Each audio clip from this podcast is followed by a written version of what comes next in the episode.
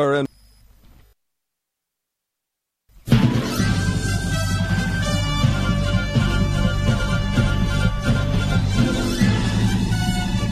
is Viewpoint with attorney and author Chuck Crismier. Viewpoint is a one hour talk show confronting the issues of America's heart and home.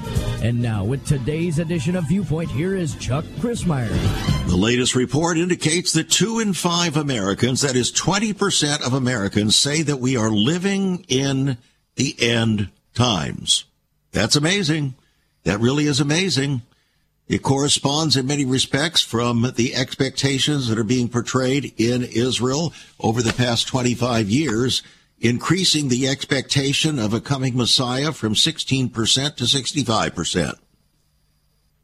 It would seem, you would think, that in America, a so-called Christian nation, that the expectation, though, of a coming Messiah would be far greater than 20% at the max. But apparently it is not. This study showed that end time believers either believe Jesus will return to earth someday and that life will worsen until that is 14%, or they simply believe that these are the end times, that's 25%. About 20% of Americans, that is Christian Americans, believe that Jesus will return after global circumstances have worsened. Christian views on end times are most often categorized as premillennial, amillennial, or postmillennial. Can get pretty confusing, friends, but here's a little help along the way. Premillennial or premillennialism is the idea that the world will gradually improve and that the 1,000 years happened before Jesus returned to earth. Amillennial says that Jesus' reign is figurative and already happening now while premillennial says the return of Jesus will begin a 1,000 year reign, but until then, the world situation will worsen. So, a Lifeway research study back in 2016 found that Protestant pastors were split among those three versions. About half, 48%, said they were premillennial, 31% said amillennial, and 11% said post millennial.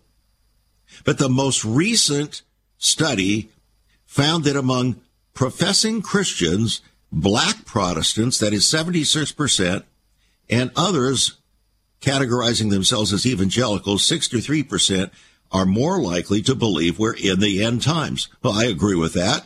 That would be a natural thing to understand, I would think. But mainline Protestants, 31%, and 27% of Catholics are far less likely to believe that these are the end times. Now, those particular groups, mainline Protestants and Catholics, are far less acquainted, though, with the Word of God, with the Bible. And they're presented with progressive ideas, cultural ideas, socialistic ideas. Among other religions, just three in ten people believe that the end is near, while almost one in four religiously unaffiliated say these are the end times. Now think about this. 25% of people who claim to be religiously unaffiliated, in other words, not connected with any church, any particular denomination or anything, say these are the end times. About two thirds of Americans with high religious commitment who attend religious services at least twice weekly, or at least weekly rather, believe these are the end times. Just 16% of those who seldom or never attend church say the same. Finally, 68% of Protestant pastors say that culture and worldviews will continue to decline in morality until Jesus returns. So, that gives us a foundation for our conversation today on Viewpoint.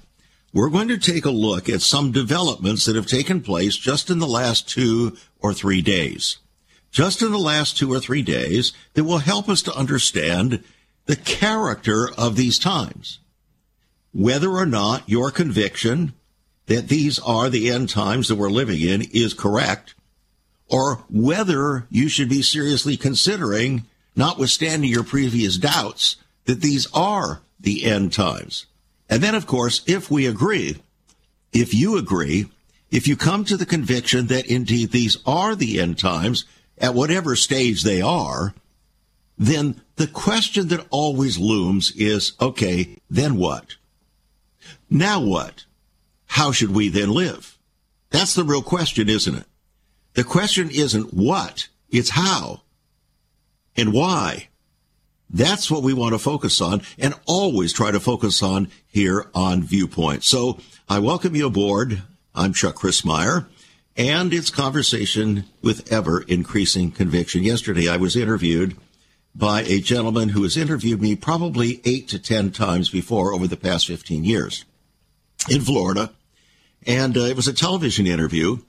And he, as he had read the book Messiah, my latest book, Messiah Unveiling the Mystery of the Ages, he was virtually overwhelmed as he shared with the audience before we ever began. He said, if you, if there's any one book you need to read, it's this one. He said, I know a lot of you don't read, but you need to read this one.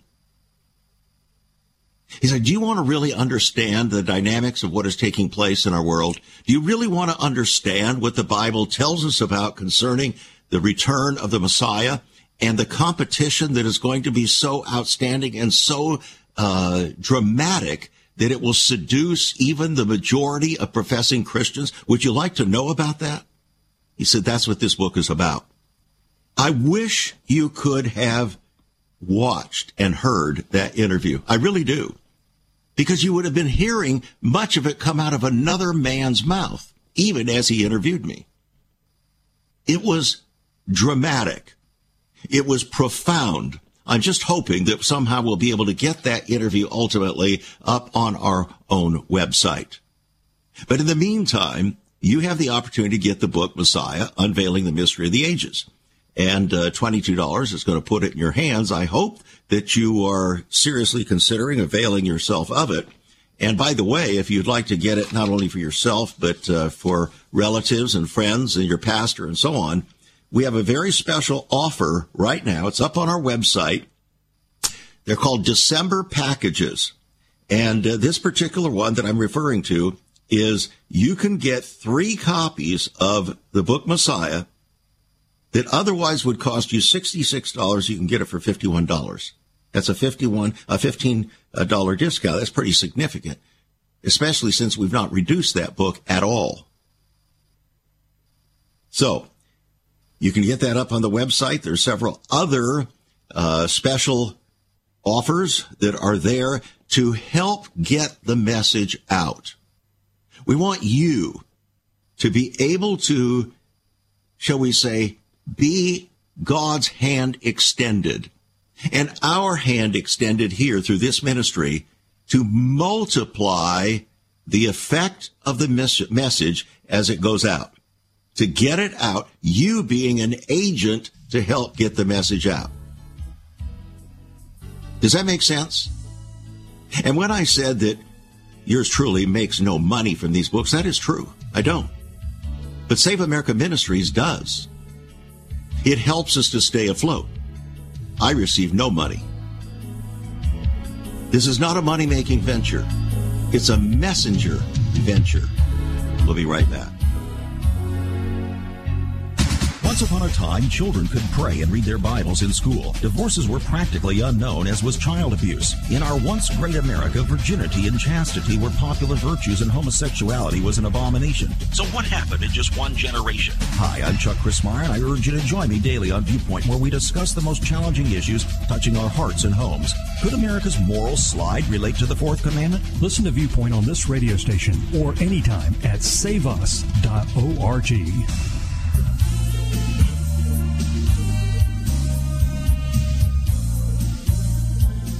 With the latest poll revealing that 20 to 25% of Americans believe that we are living in the end times, perhaps we should take more seriously some of the things that are occurring right before our eyes that we may not necessarily identify as proof or at least support for that conclusion. Today, as we do frequently, we're going to bring a number of those uh, recent developments, and I say recent within the last two to three days. That's pretty recent. Somebody asked me, well, Chuck, uh, what are you going to talk about today on Viewpoint? They may ask me that in the morning. I tell them, I really don't know. Unless I have an interview scheduled, I don't necessarily know. Why is it that I don't necessarily know? Because I'm waiting for the Lord through his Holy Spirit to speak to my heart as to what the people need to hear, need to understand, and what the dynamics are that are taking place in our world that they can relate to. Sometimes that determination is not made until maybe 15 minutes before broadcast time. Sometimes even five minutes before broadcast time. There is not one shred of this program that is ever scripted. Nothing. There's no teleprompter, no cheat sheets, no cards to look at, no scripting. I rely entirely on the direction that God gives me at any given time and at any, any, any given program. And oftentimes I find and this may come as a surprise to you, but I find that even when I start a particular focus and think that I've got a handle on that focus, the Lord leads me to open it up in a different way that is 10 times more powerful than what was originally intended. It's just amazing. I, I've just learned to rest in the Lord and wait patiently for Him. Well, today we're going to take a look at some things uh, that are right before our eyes, and this one really caught my attention. Global central banks are now racing to implement digital currencies as cities around the world are converting to smart infrastructure to be able to track and control the grid being erected right under our noses. It's amazing, friends. Global central banks racing to implement digital currencies. This is no longer about a credit card. This has gone way beyond credit cards now. This has gone to converting the whole concept of money and exchange for a new world order and a final world government. The Central Bank of Nigeria. In Africa, friends, the Central Bank of Nigeria announced it will begin effective January restricting cash withdrawals from banks and ATMs to just $45 per day as part of a push to move the country toward a cashless economy.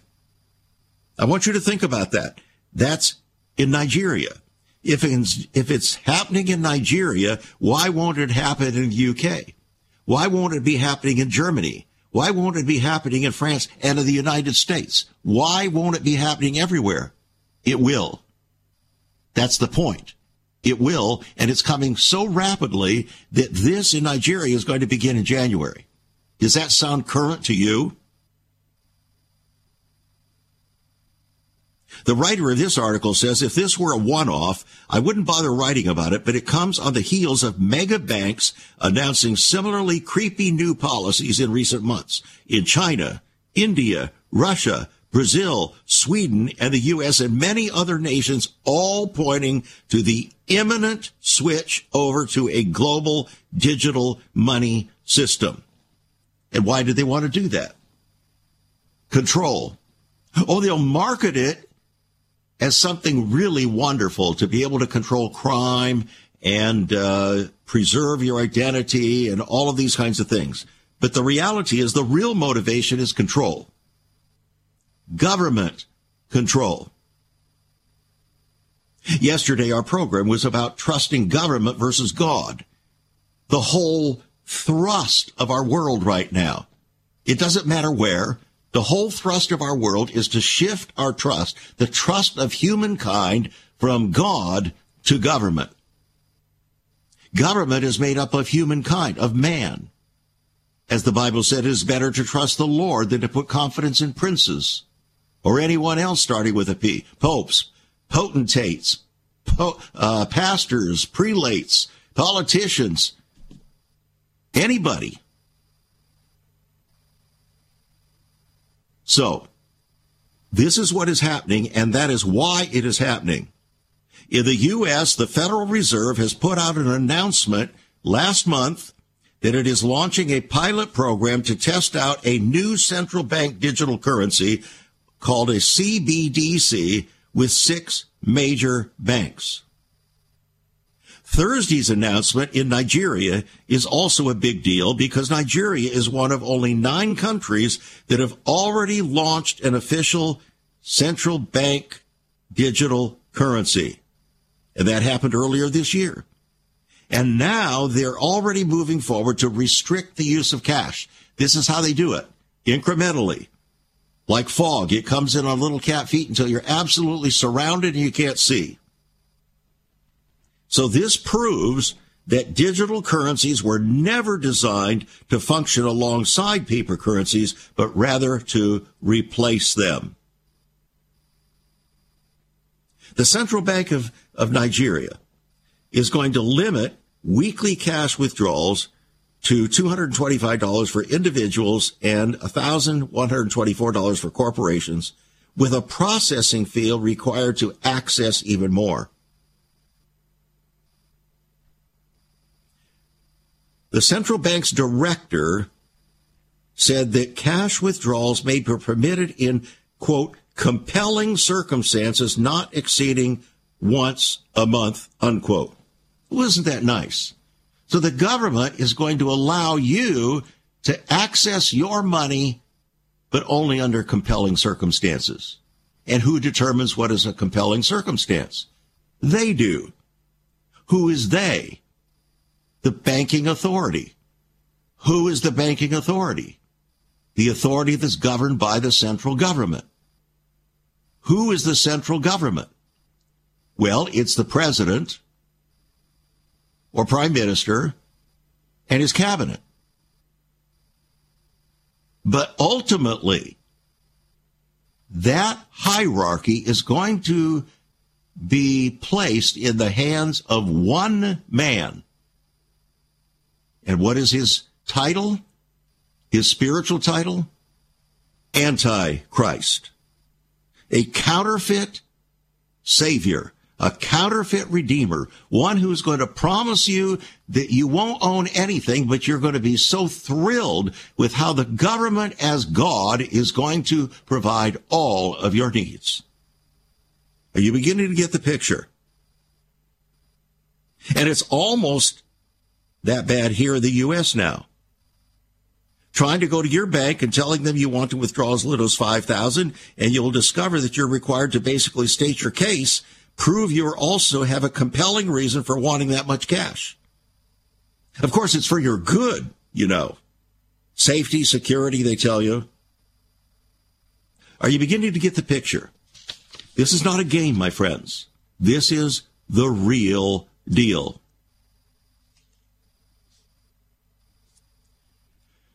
The globalist economist, a couple of months ago, Pippa Malmgren, said at the World Government Summit, Summit here's what she said out loud. We are on the brink of a dramatic change where we are about to, and I'll say this boldly, we're about to abandon the traditional system of money and accounting and introduce a new one. And the new one, the new accounting is what we call blockchain. It means digital. It means having an almost perfect record of every single transaction that happens in the economy, which will give us far greater clarity over what's going on.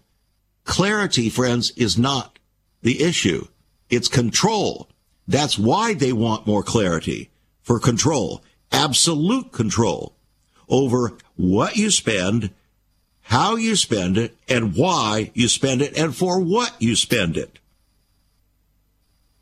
control.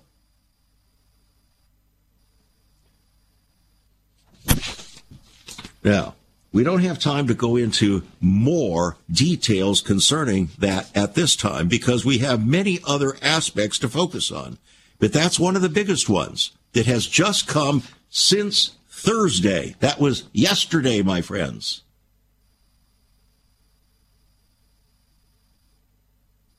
Now, at the same time, this report came from Israel National News. Representatives of 30 nations have signed Abraham Accords, the Abraham Accords value, uh, family values pledge. World leaders, ambassadors, diplomats, entrepreneurs, lawmakers, academics, and clergy from over 30 countries converged on Rome yesterday for the first annual Abraham Accords Global Leadership Summit, an exclusive invitation only event focused on new ways to increase peace and tolerance in the spirit of the Abraham Accords. Well, in the spirit of the Abraham Accords, based upon whose viewpoint? You see, that's the problem. Based upon whose viewpoint? Well, who is it now? Let's think about it.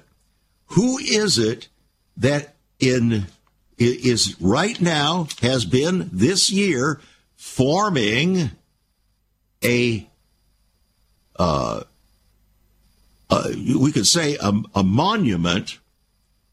It is a center for world religions in Abu Dhabi. Who is it doing that? Well, it's none other than Pope Francis. That's what he's doing. He is bringing together Jews, Muslims, and Christians, that is, those who will embrace his viewpoint concerning what is necessary to create a new global order. In other words, a new world religion in which all of these religions can feel comfortable with a family values pledge and package. That's what's happening. And it's happening right now. Just yesterday, they met at Rome for the first annual Abraham Accords Global Leadership Summit. This is for the elite only. In other words, those who have been selected who have a similar vision to the Pope.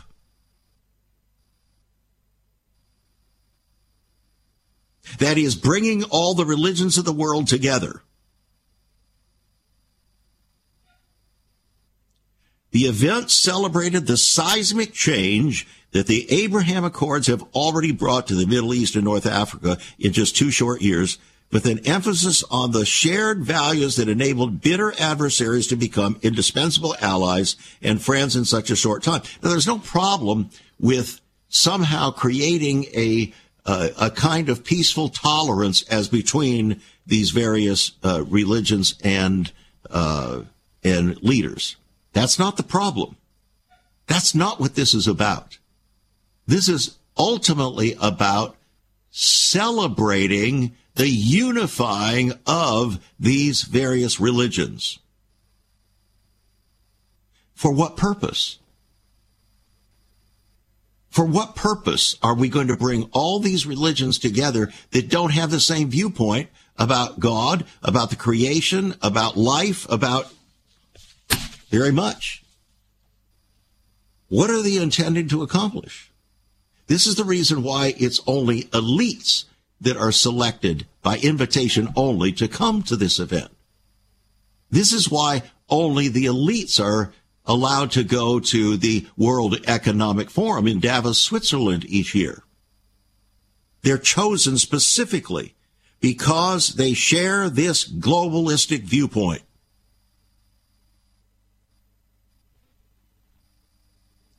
Who could possibly be against traditional family values? That's what's being put at the forefront of our Abrahamic heritage, they say. A cohesive family unit with the mother and father at the helm, critical to our future. I would agree with that wholeheartedly. Who would not agree with that as a true follower of Jesus Christ? Or even a true Jewish uh, Orthodox Jew? And many Muslims but that's not its ultimate purpose. You've got to be able to see and discern between the lines. We'll be right back. There is so much more about Chuck Crismier and Save America Ministries on our website, saveus.org. For example, under the marriage section, God has marriage on his mind. Chuck has some great resources to strengthen your marriage. First off, a fact sheet on the state of the marital union, a fact sheet on the state of ministry, marriage, and morals. SaveUS.org.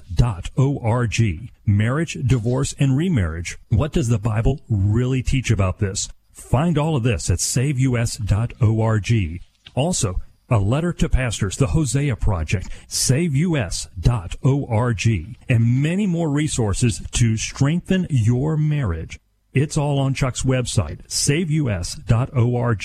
Again, you can listen to Chuck's Viewpoint broadcast live and archived. Save America Ministries website at saveus.org.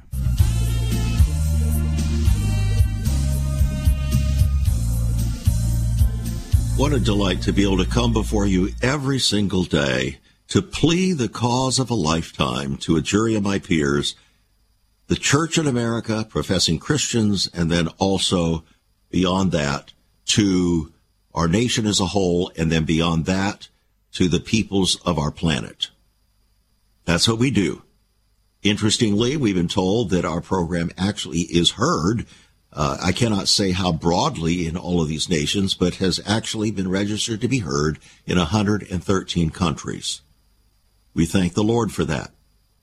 Our primary listenership is in the Western world, obviously primarily in our own country, but then also in New Zealand, in Australia, in the UK, uh, France, Germany, uh, Finland, Norway.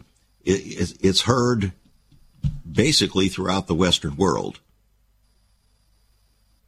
But the, the charge is always to professing Christians because that's God's primary focus in His Word. All the warnings of Scripture, as we say over and over again, are directly to professing believers in the New Testament, in the Old Testament, to Jews who profess to be followers of the one true God as Creator.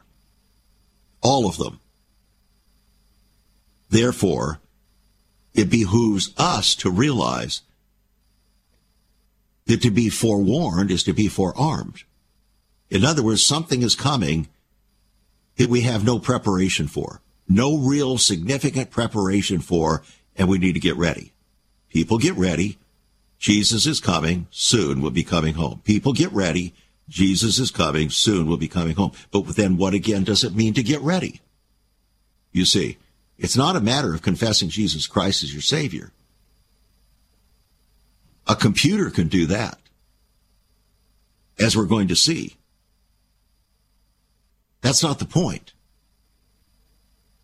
Confession may be good for the soul, but what God is looking for is a walk of righteousness and holiness.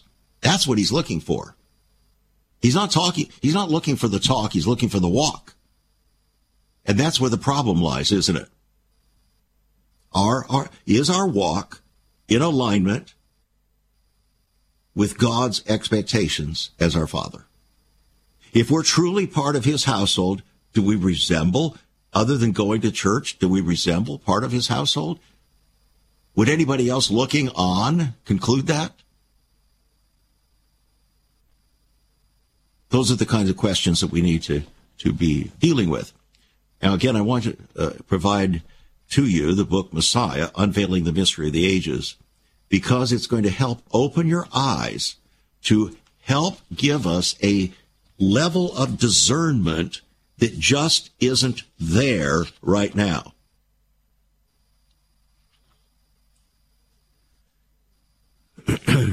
and um, what we need to do is is pierce a veil. There's a veil not only over the Jewish eyes, but over Gentile eyes. As the apostle Paul said, for now we see through a glass darkly. We do. There's a sense, a very real sense, and I, I'm aware of that myself. Uh, there, there's no place for pride. No place for pride. No place for knowing it all. No place for having a handle on all There's no place for pride. Every one of us is charged to be ready from God's viewpoint, not from your pastor's viewpoint, not from your denomination's viewpoint, but from God's viewpoint. So you, as a member of the jury, are now going to be dismissed for heart-rending deliberations as to whether or not you truly are a member of the kingdom of God and have a reigning king called Yeshua, Jesus, whom you are awaiting with expectation. And as John, the beloved disciple, said, whoever has that hope in him will purify himself even as Christ is pure. That's what he said. You don't hear that preached much, but that's what he said. So we need to pierce the veil, allow something to pierce the veil that's over our own eyes, whether we realize it or not, so that we can begin to have a level of discernment that we have not had heretofore, a spiritual discernment, not political discernment, a spiritual discernment so that we can uh, understand. Like the headline of the last chapter in my book, Behold, he comes quickly. Suddenly, the unveiling explodes in unfathomable and fearful glory before terrified eyes. Because time and eternity are rapidly becoming congruent. There is a soon, a moment soon to come in which time shall be no more.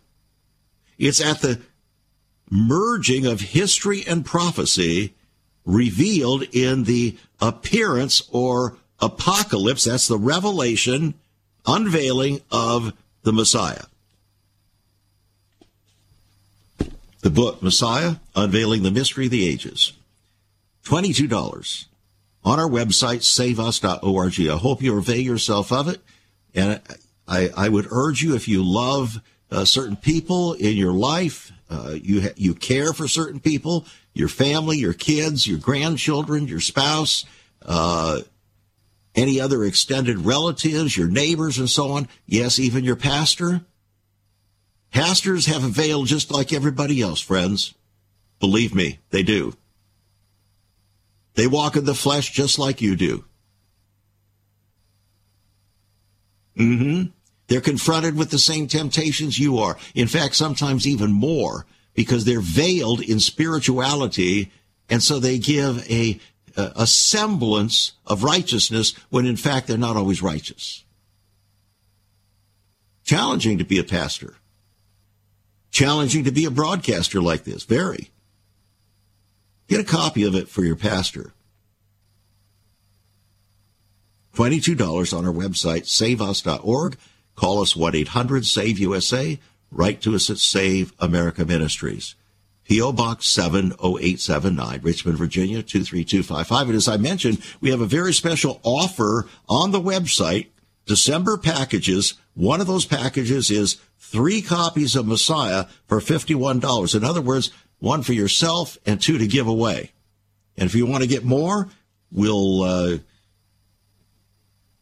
just apply the same corresponding numbers for the additional books that you want to get. How's that? We want to get the message out. All right. This report just came today from Israel. UN votes overwhelmingly for Israel to give up its nukes. Wednesday, the United Nations condemned the state of Israel. Now, the United Nations has acted overwhelmingly to condemn Israel and tell it to give up its nukes. In other words, to render it without any defense.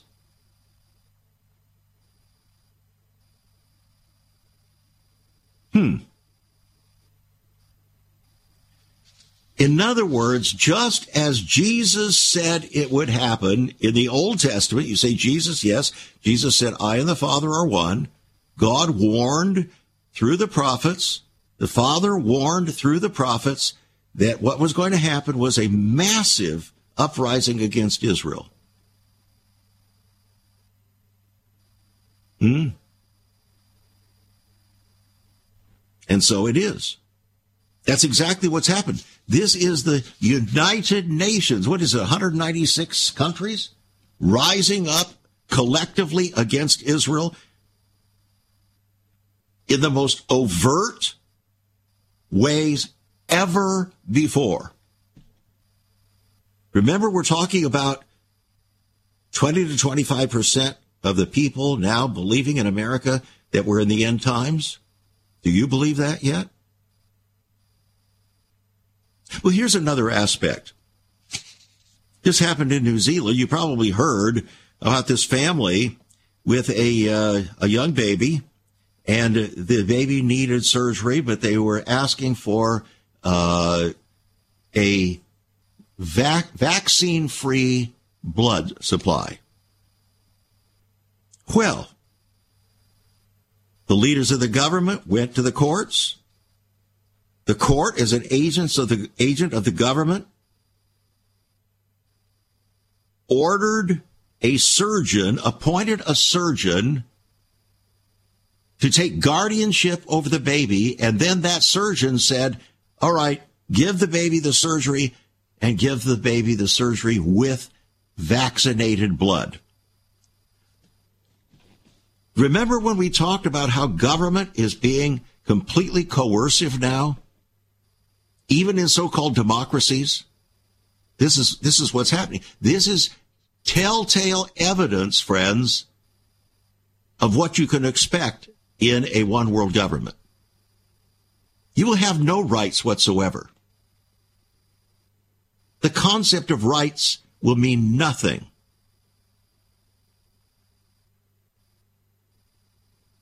The concept of freedom will mean nothing you are just a pawn of the state.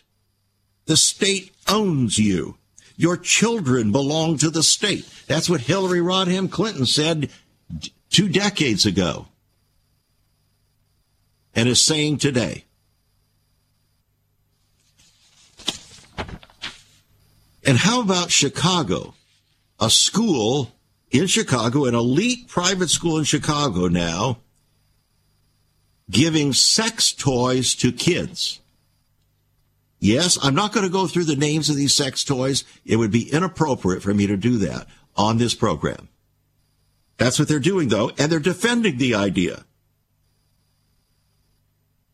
Project Veritas unveiled this, and they're angry as can be that this was shown to the world. Friends, we are in Sodom and Gomorrah. We're in Sodom and Gomorrah in this country and around the world, just as Jesus said it would be just before his second coming. Remember Lot's wife? Have you ever considered what the early church was like? Many people are developing a heart longing for greater fulfillment in our practices as Christians. A recent study showed 53,000 people a week are leaving the back door of America's churches in frustration. What is going on? Why has there not been even a 1% gain among followers of Christ in the last 25 years? Could it be that God is seeking to restore first century Christianity for the 21st century? Jesus said, I'll build my church. Is Christ by his Spirit stirring to prepare the church for the 21st century? The early church prayed together and broke bread from house to house. They were family, and it was said by all who observed, Behold how they love one another. Incredible. But the same can be found right now. Go to saveus.org and click Cell Church. We can revive first century Christianity for the 21st century. It's about people, not programs. It's about a body, not a building. That's saveus.org. Click Cell Church.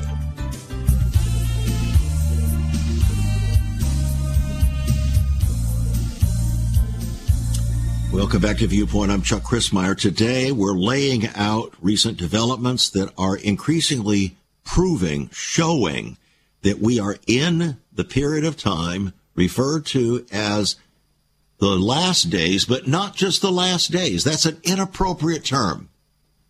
Let me tell you why. The last days actually began 2,000 years ago at the death and resurrection of Christ and the birth of the church on the day of Pentecost. The prophet uh, Peter, the apostle, quoted the book of James and said, What you're seeing here is what was spoken by the prophet Joel that in the last days I will pour out my spirit upon all flesh and so on. The last days began 2,000 years, almost 2,000 years ago.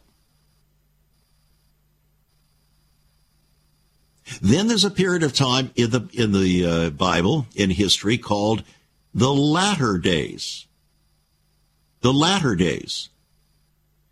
That term is used in the book of Ezekiel, chapter 38 and 39, that in the latter days, when Israel is in relative peace, there will be a confederation of nations that will seek to attack Israel to take a spoil. In the latter days. That's the last portion, the, the, the, a small portion of the last days. How long that portion is, we're not told. It could be a month. It could be six months. It could be a year. It could be three years. We don't know. Then there's another term that is called the end of the age, or what we would say the what the Bible calls the day of the Lord. That is the very end of the end of the end of the last days. We're not told exactly how long a period it is, but it's a very short period. It's when the wrath of God then is poured out on the children of disobedience. It may begin with a period of tribulation. But ultimately, its focus and its concentration is when the wrath of God, not the wrath of man, but the wrath of God is poured out on the children of disobedience, on the rebels, on the ungodly, on those who have refused to humble themselves before the Lord, it's called the day of the Lord. And that day, according to all the prophets, is not a day to be hoped for. Why? Because it's going to be terrifying beyond anything this planet has ever seen. Jesus put it this way. He said that unless those days were shortened, there wouldn't be any flesh that would survive.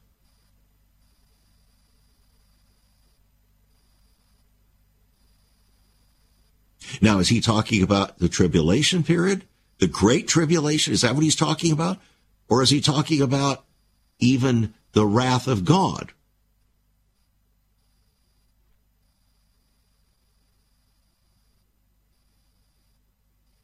They're not the same thing. It's not appointed unto true followers of Jesus Christ to receive the wrath of God that's going to be poured out on the children of disobedience. Somehow, some way, we will be delivered. A remnant will be delivered from that outpouring of God's wrath. We commonly refer to that as the rapture. Today, it appears that President Joe Biden may very well sign a bill that just hit his desk yesterday. The House voted yesterday with 39 Republicans joining 219 Democrats to pass the so-called Respect Marriage Act. And Biden has promised to sign it. The chamber passed a previous version in the bill in July and had to vote again after the Senate added a religious liberty amendment. But opponents contend that the amendment negotiated by Democrat Senator Tammy Baldwin of Wisconsin and Republican Senator uh, Collins, Susan Collins of Maine, has no real power to protect religious liberty. In fact, Tony Perkins, president of the Family Research Council, said Thursday was a dark day for religious freedom. The left's forces of religious hostility, aided by 12 Republican senators and 39 Republican representatives, advanced what he said history may ultimately record as one of the greatest assaults on religious freedom in modern history. These members are yielding to the temporal forces of the culture rather than transcendent principles of our nation's constitution, and I would add the even greater transcendent principles of the Bible itself as it was in the days of Lot, Sodom and Gomorrah. The President of the United States, U.S. Senators, U.S. House of Representatives voting to basically inaugurate as a permit to enshrine in our nation's laws same sex marriage, which God calls an abomination. What do you think that might do to bring the wrath of God down on America as a representative of the children of disobedience? Just asking. Now, I want to share with you some words from a fellow pastor, leader. His name is Michael Youssef, Dr. Michael Youssef. He's on television, radio. Many people have suggested that we bring on Michael Youssef as a guest here on this program. I want to tell you, we've tried many, many, many times, taken great efforts to try to bring him on, and we have had no response, including most recently this week. He's written a book called Is the End Near? What Jesus told us about the last days. We're not going to go into the whole book here, but I want to share some things that he said here so that it takes it out of my mouth and you're hearing it from someone else, someone else that perhaps you respect. So here we go.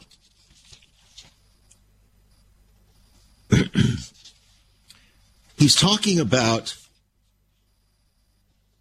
the way people believe today, particularly professing Christians. He said authentic evangelicals believe in the authority of God's word over every aspect of life. To claim to be an evangelical while die, denying that Jesus alone is the way to God and heaven is not merely self-contradiction, it's heresy. No wonder there is so much confusion in the church today. Clearly there are many people in the pews and tragically in the pulpits who espouse beliefs that come not from the Bible but from the world. Anyone who places tradition and personal opinion or rationalism above the authority of God's word is no evangelical. Anyone who claims that humanity can be saved through social programs, political agendas, or progressive education is no evangelical. What he's basically saying is no Christian. No real Christian. Anyone who de-emphasizes the horror of sin and the need for the atoning cross of Christ is no evangelical. Anyone who denies that God poured out his wrath on his crucified son for the sake of lost humanity is no evangelical. Anyone who calls the atonement of the crucifixion an act of cosmic child abuse by God and the Father is no evangelical. Anyone who denies that people need to undergo a personal conversion by repentance and faith in order to receive eternal life is no evangelical. And a true evangelical is a true Christian. A false evangelical is a fake Christian. And Jesus and the letters of Peter, Paul, and John repeatedly warn that we should beware the false teachings of false Christians. If you don't believe the foundational truths of the Bible, then no matter what you call yourself, you're not a true Christian. And if you're not a true Christian, then he says, I urge you to repent and come to him on his terms and receive salvation. He goes on to say, don't be deceived. No one but God in heaven knows the day and hour the end time will begin. But the apostle Paul tells us that the world is being prepared to welcome the Antichrist during the last act of the human drama. So Paul writes, don't let anyone deceive you in any way, For that day will not come until the rebellion occurs and the man of lawlessness is revealed. The man doomed to destruction, he will oppose and will exalt himself over everything that is called God or is worshipped, so that he sets himself up in God's temple, proclaiming himself to be God. So when he appears, the Antichrist will offer a message that the masses are eager to hear, a message that people are basically good, that all religions lead to the same destination. That's exactly what George W. Bush said in, two, in uh, 2001. That those who claim that Jesus is the only way to heaven are narrow-minded dogmatists. Antichrist's message will be just what the masses want to hear. He'll back up his claims with wonderful deeds. He'll fix the broken economy, bring peace to troubled religions or regions, and win the adoration of the masses. And once he is firmly in power and crowds are worshiping him, he will turn suddenly and viciously on all the true believers in the Lord Jesus Christ. As Jesus said, when you will see standing in the holy place the abomination that causes desolation. And Paul said he will set himself up in God's temple, proclaiming himself to be God. And he's going to accompany those claims with fake signs and wonders, fake miracles, so that he will appear to possess superhuman power. And where is he going to get all this power? From Satan. Satan is a spirit. And to accomplish his goal, Satan needs a warm body, a human being to be his spokesperson. So, the Antichrist will be possessed by Satan he will do Satan's bidding, opposing God by denying Christ and persecuting true Christians.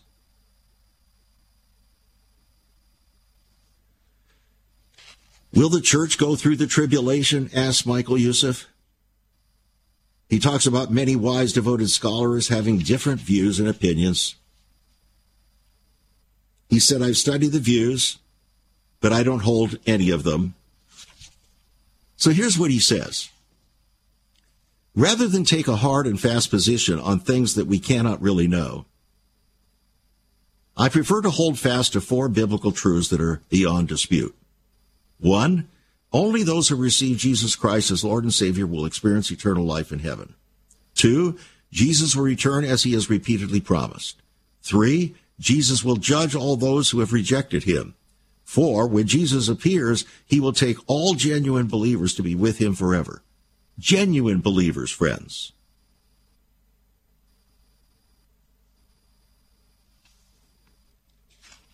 So he tells us we have no promise that we're going to avoid tribulation. No promise that we're not going to have tough times. But we have great news that Jesus is coming. And the day is drawing near. The day is growing very near. The question is, are you ready? He says, hold fast to your faith in the Lord Jesus Christ. Cast out any idols that hold you back from absolute commitment to Christ. Continue serving diligently in his name sharing the gospel with everyone around you. Continue living joyfully for Jesus, and I would say righteously as well. A good word from Michael Youssef in his book, Is the End Near? Indeed, it is. Exactly how near? We cannot say with precision, but we can look at the season. And we're enjoined to do that by Jesus himself. Do you see what's taking place? Are you ready?